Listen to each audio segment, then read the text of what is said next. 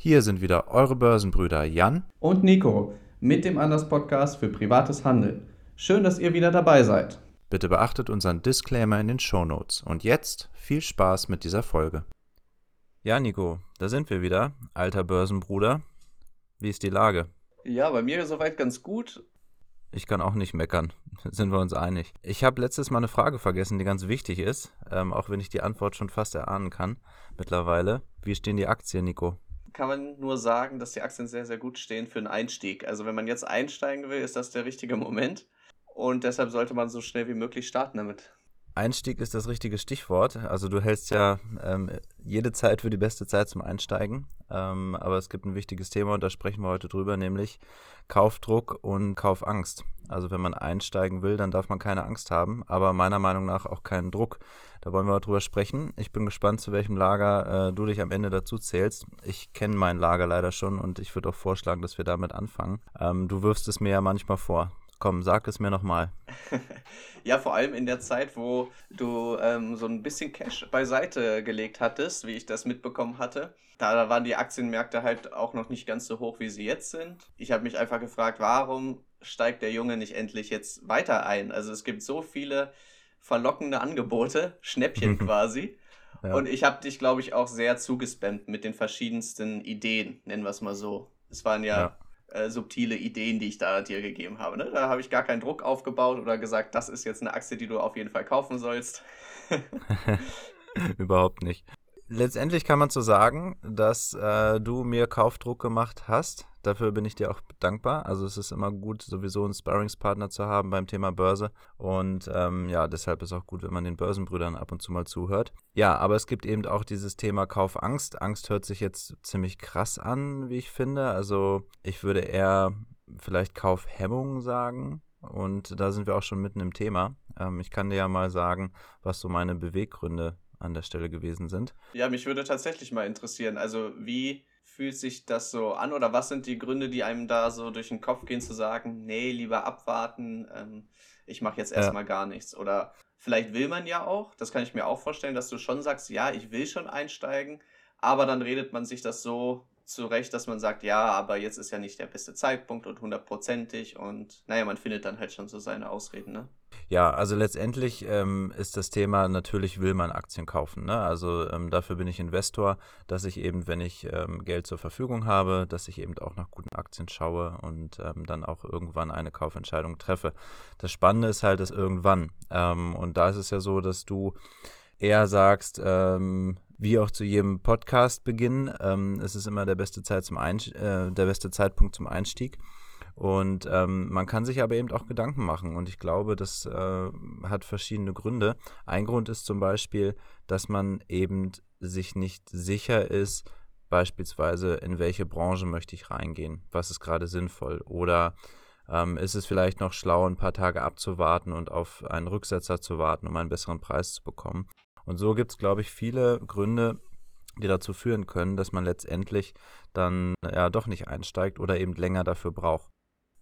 Kannst du das auch nur im Ansatz nachvollziehen oder hast ja, du damit gar ja, kein doch, Problem? Doch, doch. Ich würde nicht sagen, dass ich mal ein Problem damit hatte, weil das klingt so abgeschlossen, weil ich kann mir mhm. gut vorstellen, dass ab und an ich mir doch noch Gedanken darüber mache. Aber ich hatte auch eine Phase, wo ich gesagt habe, boah, ich habe jetzt zwar ähm, meine Tranche übrig zum Investieren, aber das sieht nicht so gut aus und das ist schon relativ hoch und da ist mir die Aktie dann wieder weggelaufen. Und äh, wenn man die Folge gehört hat mit unseren Weisheiten oder mit den Börsenweisheiten, dann ja. äh, hat man da mit der Straßenbahn das ja bestimmt mitbekommen und den wollte ich dann auch nicht hinterherlaufen. Und naja, und dann geht das von Tag zu Tag und so weiter und ich beschäftige mich ja schon relativ intensiv dann mit verschiedensten Aktien und ja, trotzdem habe ich damals dann so keinen kein Einstieg gefunden. Und ja, ich bin das Thema dann irgendwann angegangen. Ja, genau. Und das ist ein wichtiger Punkt, glaube ich. Ähm, das erste Key Learning auch so für mich, dass man immer wieder mal mit solchen Herausforderungen zu kämpfen hat. Also sowohl Kaufangst oder Hemmung ähm, als auch Kaufdruck. Also das äh, andere Gefühl eben äh, zu haben, ich muss jetzt einsteigen, sonst verpasse ich irgendwas. Und ähm, ja, dann ist es wichtig, dass man sich ähm, zurückbesinnt auf, auf solche Sachen, ne? wie Börsenweisheiten oder einfach auch seinen, seinen Ansatz. Und das ist, glaube ich, auch ein wichtiger Punkt, der einen vor Kaufangst bewahren kann, nämlich zu wissen, was man tut. Also sprich, sich einfach ein ähm, System zu überlegen und danach ähm, relativ stur zu handeln. Also trotzdem macht man sich da ja noch Gedanken, aber diese Gedanken enden halt in einem Kauf und äh, nicht, dass man sich selbst erklärt, warum es kein guter Zeitpunkt ist, einzusteigen. Ne? Ähm, und das System kann ja auch relativ simpel sein. Also ich sag mal so, wenn man jetzt eine solide Aktie ähm, schon länger im Visier hatte und eigentlich gesagt hat, gut, bei, keine Ahnung, 200 Euro steige ich ein. Ähm, hm. weil, weil da, glaube ich, vom Chart her ist es günstig einzusteigen. Und die Aktie fällt da drunter und man sagt, oh, das könnte noch weiterfallen. Dann hm. würde ich fast schon sagen, ja, dann kann man vielleicht noch mal einen Tag warten. Aber irgendwann sollte man dann auch den Schritt wagen und in die Aktie reingehen. Äh, den tiefsten Punkt wirst du eh nicht erwischen. Das stimmt. Also das ist sowieso auch extrem wichtig, dass man sich das gleich aus dem Kopf schlägt. Ähm, am tiefsten Punkt kaufen und am höchsten verkaufen äh, ja, das bleibt eine Utopie, das ist eine Wunschvorstellung. Ja, ich habe mittlerweile so ein paar praktische Sachen mir zurechtgelegt, ähm, die man beachten kann, wenn man ja so Kaufhemmungen hat. Also das eine, was ich gerade meinte, ist natürlich ein System, also dass man sich überlegt, was möchte ich eigentlich? Und du hast das richtig gesagt, das kann simpel sein. Ne? Also beispielsweise, wenn ich ein Buy-and-Hold-Anleger bin, also ich kaufe und ähm, lasse das Ganze ein paar Jahre liegen, muss ich einfach meine Hausaufgaben machen, was die fundamentalen Kennzahlen angeht und dann ist es letztendlich auch nicht ganz so wichtig, ob ich für 50 Cent mehr oder weniger pro Aktie reinkomme. Das andere ist, dass man einfach, wie ich gerade angesprochen habe, sich einfach gewisse Punkte setzt und dann vielleicht auch mit ähm, festen Order-Aufgaben arbeitet und sich einfach sagt, okay, ich möchte mich vielleicht gerade noch nicht entscheiden, aber wenn der Preis unter keine Ahnung, 49 Euro fällt, dann gehe ich automatisch rein. Und dann hat man diese Entscheidungsangst oder diese, diese Kaufangst ganz einfach ausgehebelt, weil man ähm, automatisch dann halt reingeht zu einem Setup, was man sich vorher festgelegt hat. Was hältst du davon? Nutzt du äh, solche Orderarten oder kaufst du immer auf den Punkt, wenn du die Entscheidung auch gerade triffst? Ähm, ja, ich nutze solche Orderarten. Ich müsste die noch mehr nutzen. Aber ich kann da auch ein gutes ähm, Beispiel noch erzählen, wo ich das ähm, guten Freund von mir empfohlen habe. Der wollte den World ETF nachkaufen ähm, beziehungsweise ähm, ja, die Gewichtung einfach insgesamt erhöhen. Weil nicht nur mit der monatlichen Sparrate, sondern halt insgesamt ähm, den Aufstocken. Und er meinte so, ja, wie soll ich denn da vorgehen? So, äh, worauf sollte ich da achten? Was sind so Marken, wo man reingehen könnte? Habe ich mir das angeschaut und meinte dann einfach, ja, ähm, wenn du Cash übrig hast, dann setzt dir einfach die Order bei, ich weiß nicht, 60 Euro waren das damals, glaube ich, Mhm. Ähm, der, der Core steht ja jetzt schon bei 65, 64, glaube ich, der World ETF. Ja, dann kam tatsächlich auch dieser Dip und seine Order ist automatisch durchgelaufen und ich glaube, es waren auch nur ein paar Cent, wo äh, der ETF dann noch kurz unter seiner Order war und ist dann wieder hochgelaufen. Ne? Das sind solche Momente, da freut man sich natürlich richtig stark. Und ähm, es zeigt sich, dass solche Entscheidungen dann halt richtig sind. Und selbst wenn dieser ETF weiter runtergelaufen wäre, hätte er schon dann bei 57 bzw. 56 Euro äh, die nächste Order stehen gehabt und hätte so schön beim Hochlaufen wieder davon doppelt mhm. profitiert. Das ist echt äh, eine gute Sache. Okay, ich fasse bis hierher erstmal zusammen. Also wie kann man ähm, Kaufangst begegnen? Man kann einfach Orderarten nutzen und ähm, dadurch festlegen, automatisiert halt festhalten, wann steige ich ein und wann steige ich halt auch nicht ein. Also da hilft man sich selbst quasi mit ähm, seine Entscheidung nicht immer auch gleich an den Kauf zu binden, sondern zu sagen, ich entscheide mich für einen gewissen Preis und dafür gehe ich dann rein oder auch raus und eben sich Gedanken zu machen im Vorfeld, ja, was habe ich für ein Setup, woran möchte ich mich halten und dann relativ emotionslos eben genau danach handeln. Und ich glaube, ja, damit ist einem schon gut geholfen. Es gibt aber ja auch die andere Seite, nämlich Kaufdruck, was ich dir ja manchmal vorwerfe. Sag doch ja. mal, wie du das erlebst. Ja, bei mir kommt es schon häufiger vor, dass äh, ich dann eben meine Tranche zusammen habe, meine Position und dann so denke, ja, jetzt muss das Geld auch schnell in den Markt, weil jetzt lohnt es sich. Jetzt ist ein guter Moment eben einzusteigen. Man will und, nichts verpassen, ne? Genau, man will nichts verpassen.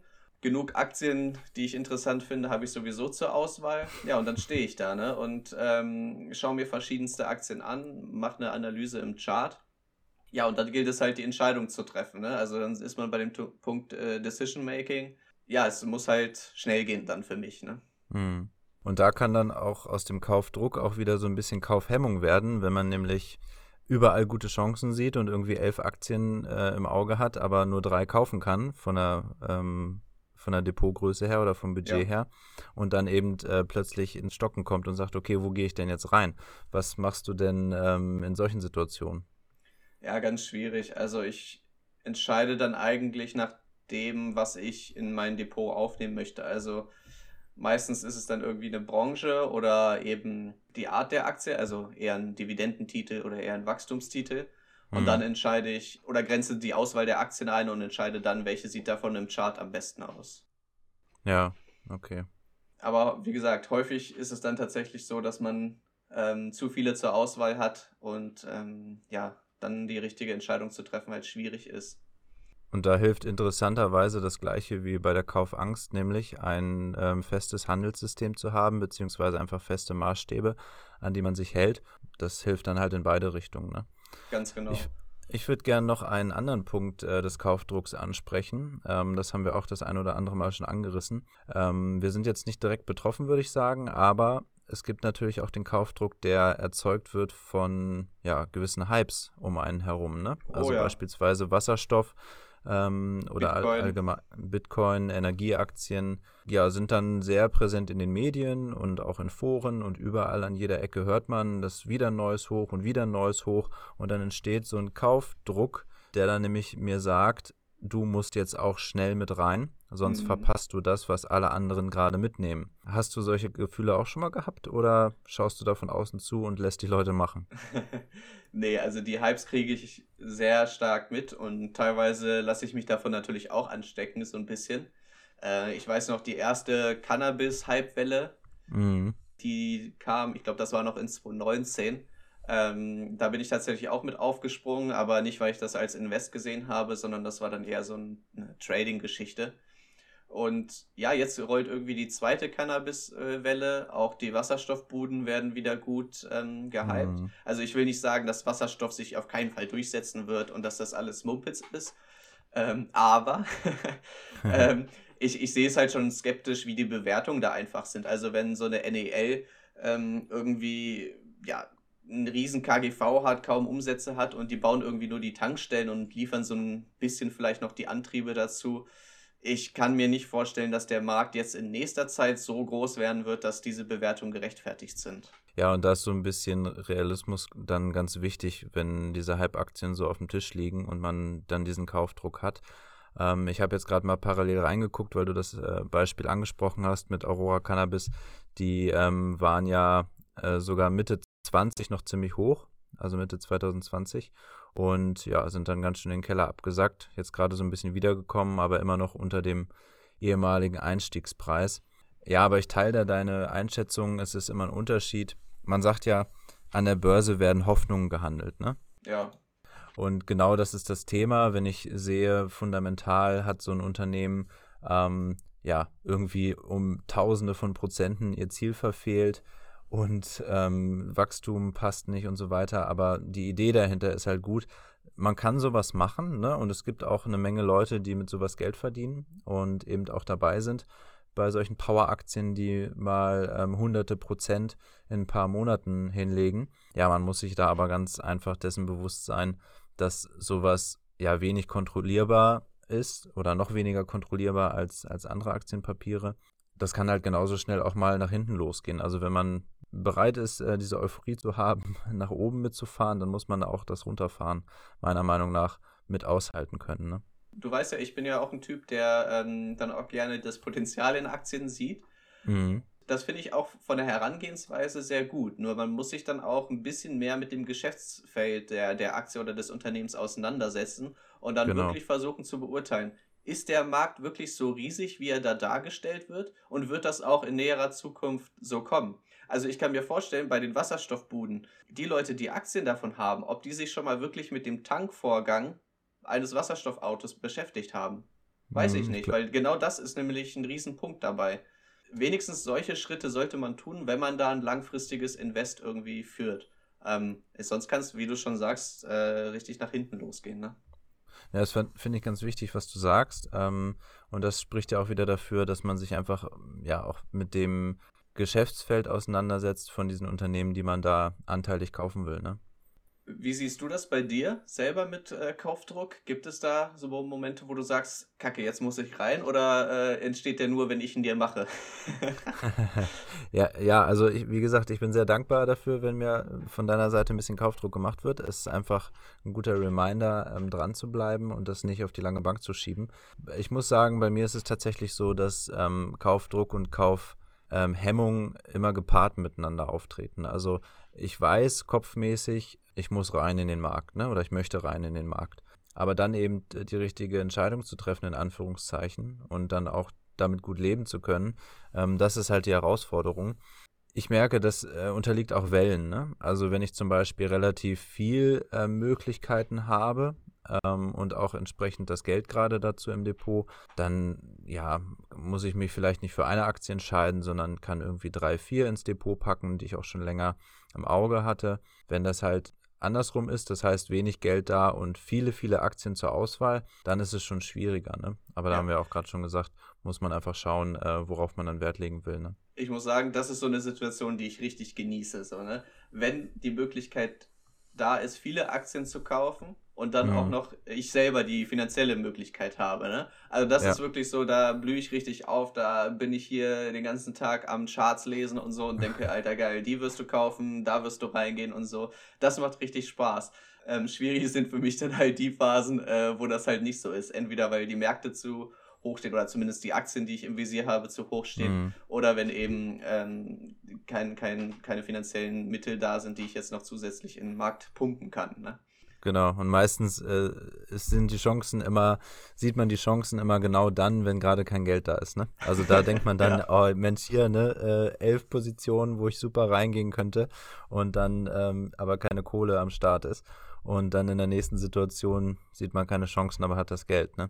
Dann lass uns doch, ähm, um das Ganze abzurunden, nochmal zusammenfassen. Was hast du schon an Erfahrungen gemacht? Also wie geht man gut mit Druck und Angst an der Börse um? Beziehungsweise wo würdest du bei dir gerne noch dran arbeiten? Also was würdest du in Zukunft gerne noch verbessern? Ja, verbessern, beziehungsweise du könntest mir da helfen. Und zwar, wenn ich dann wo reingehen will in eine Aktie, kannst du mir ruhig nochmal sagen, so ja, bist du dir bei dieser Aktie hundertprozentig sicher, dass jetzt ein guter Zeitpunkt ist und mich nochmal so ein bisschen daran erinnern, dass man halt ja. die unteren Widerstände sich ruhig raussuchen kann, nicht die nächsten, die vielleicht schon kommen, sondern vielleicht nochmal einen darunter ähm, und dort ja. seine Kauforder dann aufgibt, damit man dann den Einstieg hat zum wirklich günstigen Kurs. Also quasi sich, also in der Rolle nochmal als Stimme des Gewissens nochmal nachhaken und nochmal ähm, hinterfragen. Genau. Bist du, dir, bist du dir wirklich sicher oder rennst du da irgendeiner Straßenbahn hinterher? Ganz genau richtig, ja. Ähm, klar, okay. es kann dann auch passieren, dass einem ähm, die Straßenbahn wegfährt, also dass tatsächlich der erste Widerstand hält und die Achse nach oben ausbricht. Dann findet man halt auf jeden Fall die nächste. Also es gibt immer irgendwo einen Bullenmarkt. Ja, ich für meinen Teil würde gerne ähm, antrainieren, schneller Entscheidungen zu treffen. Also da haben wir ja auch ähm, uns in der letzten Zeit mal mit auseinandergesetzt, dass man das auch außerhalb der Börse üben kann, einfach schneller Entscheidungen zu treffen.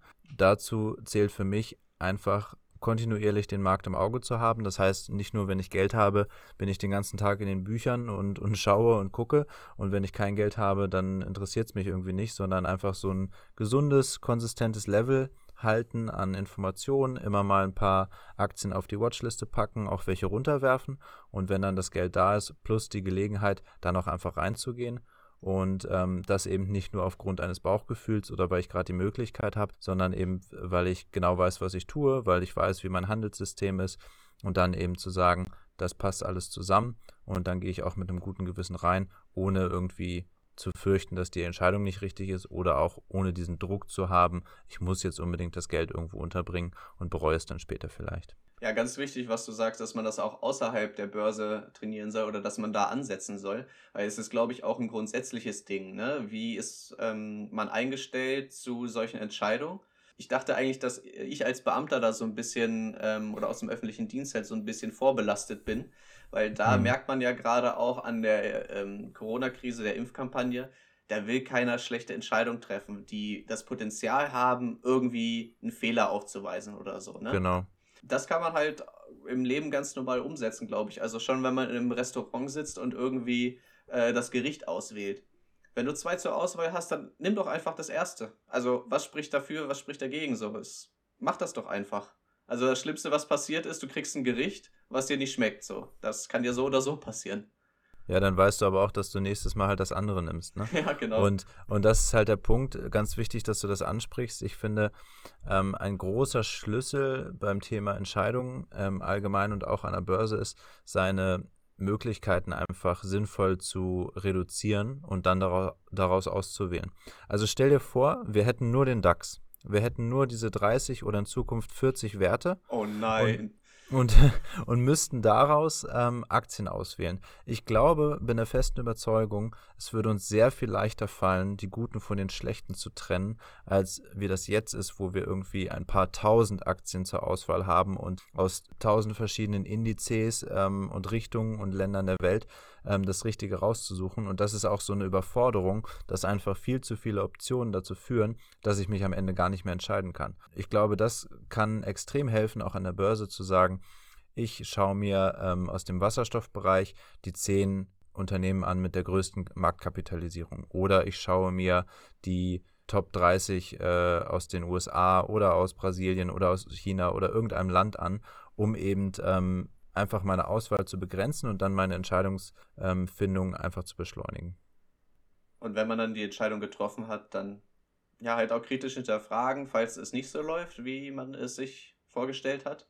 Und zu schauen, woran hat es gelegen, ne? Also, so blöd es ja. klingt, aber das sollte man in der Nachschau natürlich auch mal machen. Aber auch der Überzeugung sein oder zu wissen, zu dem Zeitpunkt hatte ich die und die Informationen vorliegen, konnte ich mich damals überhaupt anders entscheiden. Ganz wichtig. Und auch wenn man unter ja, einem Kaufdruck äh, gekauft hat oder mit einer Entscheidung sehr lange gewartet hat und dann irgendeine Entscheidung dann doch getroffen hat, das auch einfach mal Revue passieren zu lassen und zu sagen, okay, woran hat es gelegen, wie du sagst, aber auch, was ist daraus geworden und was kann ich vielleicht auch fürs nächste Mal mitnehmen. Also ich glaube, dass man an der Börse sowieso ähm, eine Art Lehrgeld zahlt, also entweder in echten Euros oder eben auch bei solchen verpassten Chancen oder so, dass man einfach schaut, ähm, da habe ich gezögert oder da war ich zu schnell, was nehme ich daraus das ne fürs nächste Mal mit und wie verändert das vielleicht auch meinen Denkansatz, mein Mindset und mein Handelssystem. Ne? Ja, ich würde sagen, das ist schon so das perfekte Schlusswort und Key Learning. Na, vielen Dank. Dann machen wir Deckel drauf. Machen wir für heute den Deckel drauf. Wenn jemand Interesse hat, seine Meinung zum Thema Kaufdruck oder Kaufangst uns mitzuteilen, gerne per E-Mail an die Börsenbrüder.web.de oder auf anchor.fm slash die Börsenbrüder einfach eine Sprache reinschicken. Ne? Dann freue ich mich aufs nächste Mal, Nico. Ich mich auch. Bis dahin. Ciao. Damit sind wir am Ende dieser Börsenbrüder-Episode angelangt. Es hat euch gefallen? Dann teilt diesen Podcast doch gerne mit allen, die auch anders und entspannt über die Börse denken sollten. Wir freuen uns schon auf die nächste Folge.